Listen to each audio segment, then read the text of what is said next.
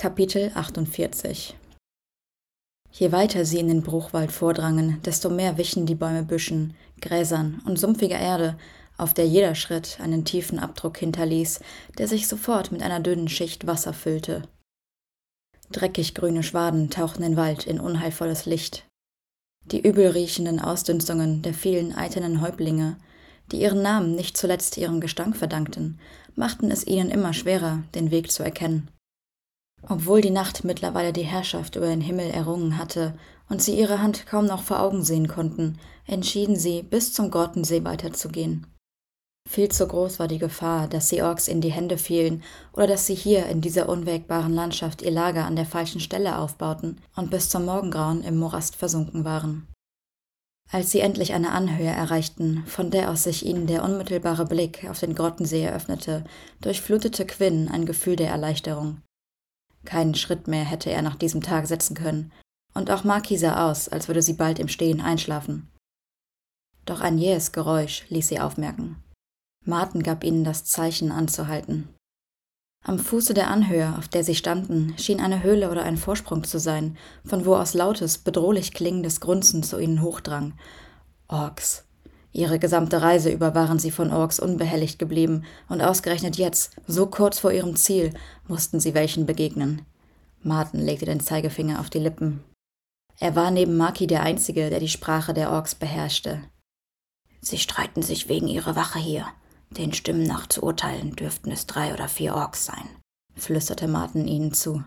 Sie fühlen sich gedemütigt, weil sie Befehle von einem Menschen annehmen müssen. Sie nennen ihn den Dunklen. Ich denke, der Grund, warum sie überhaupt auf ihn hören, ist ihre Angst. Sie sprechen mit großer Ehrfurcht über ihn. Der Dunkle scheint einen Hinweis bekommen zu haben, dass es einen Magier in Gorka gibt, der versucht, die Ungleichgewichte zu lösen. Martin blickte Quinn mit hochgezogener Augenbraue an. Ich schätze, jetzt wissen wir, wohin Corbinian geflohen ist.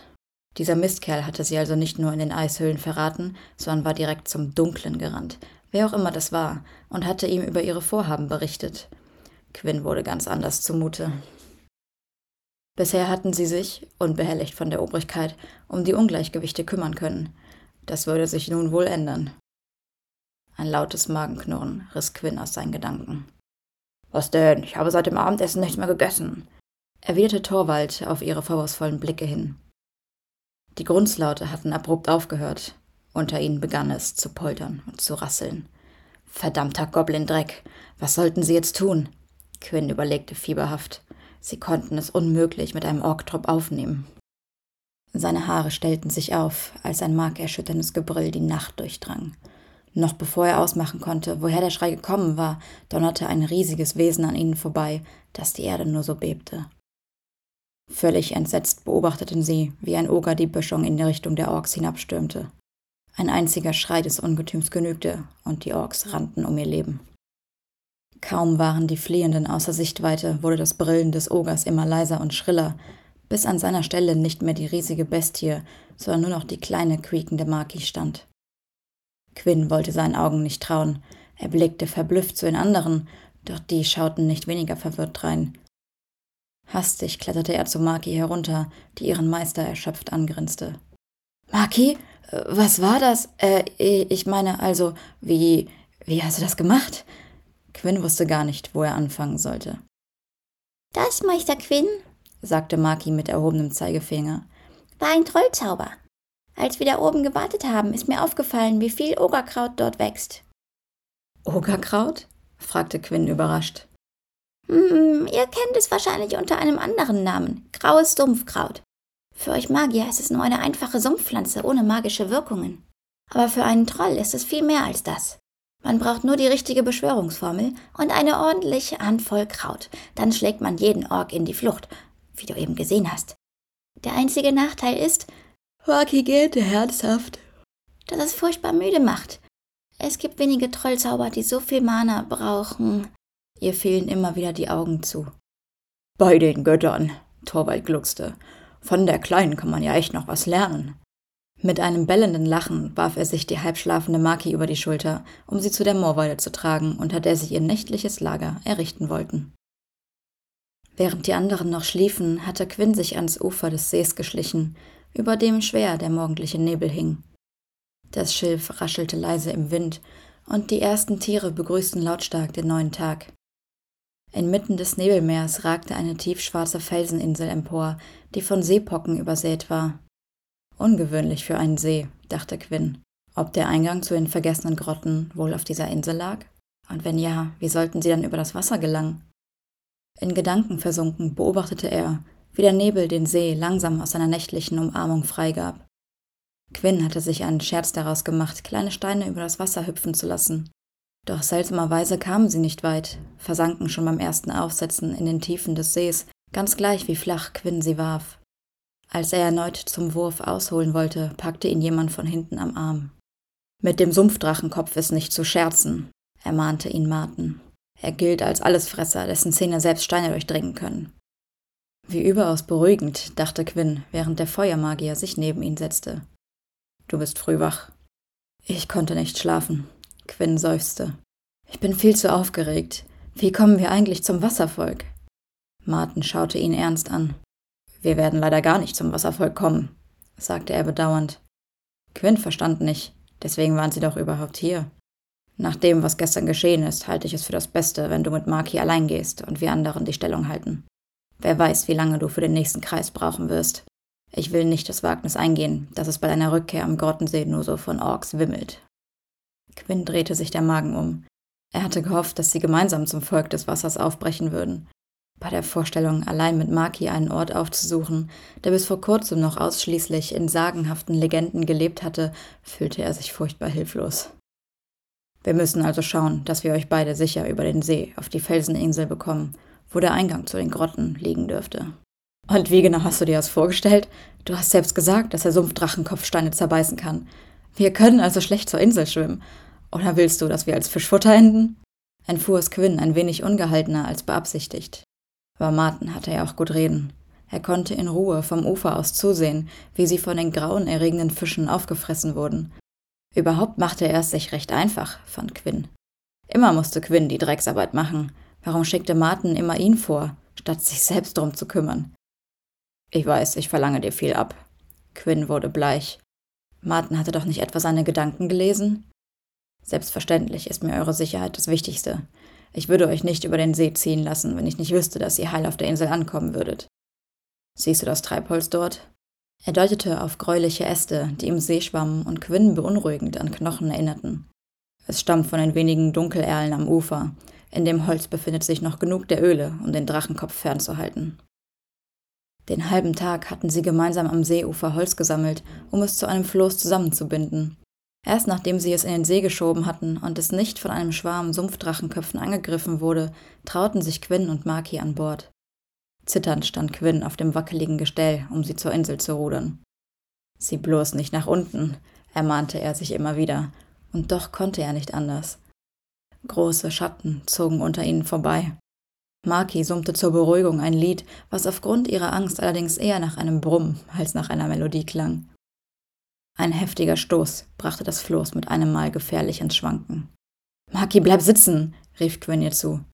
Das Letzte, was sie jetzt brauchen konnten, war, dass einer von ihnen in den See fiel.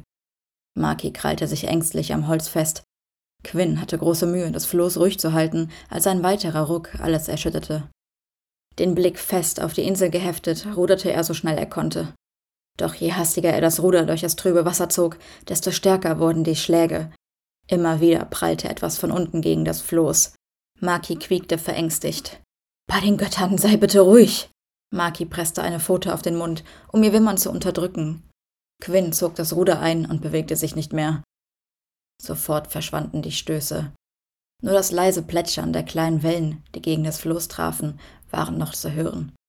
Quinn war kreidebleich geworden. Die Sumpfdrachenköpfe schienen sich offenbar nicht geschlagen zu geben, nur weil sie das Holz nicht zerbeißen konnten. Quinn wusste, sie mussten so schnell wie möglich auf diese Insel gelangen, oder sie würden doch noch als Fischfutter enden. Vorsichtig tauchte er das Ruder wieder in den See und bewegte es so ruhig er nur konnte. Kalter Schweiß perlte ihm von der Stirn. Nicht mehr weit von der rettenden Insel entfernt wurde ihr Floß erneut angegriffen. Maki wimmerte leise auf.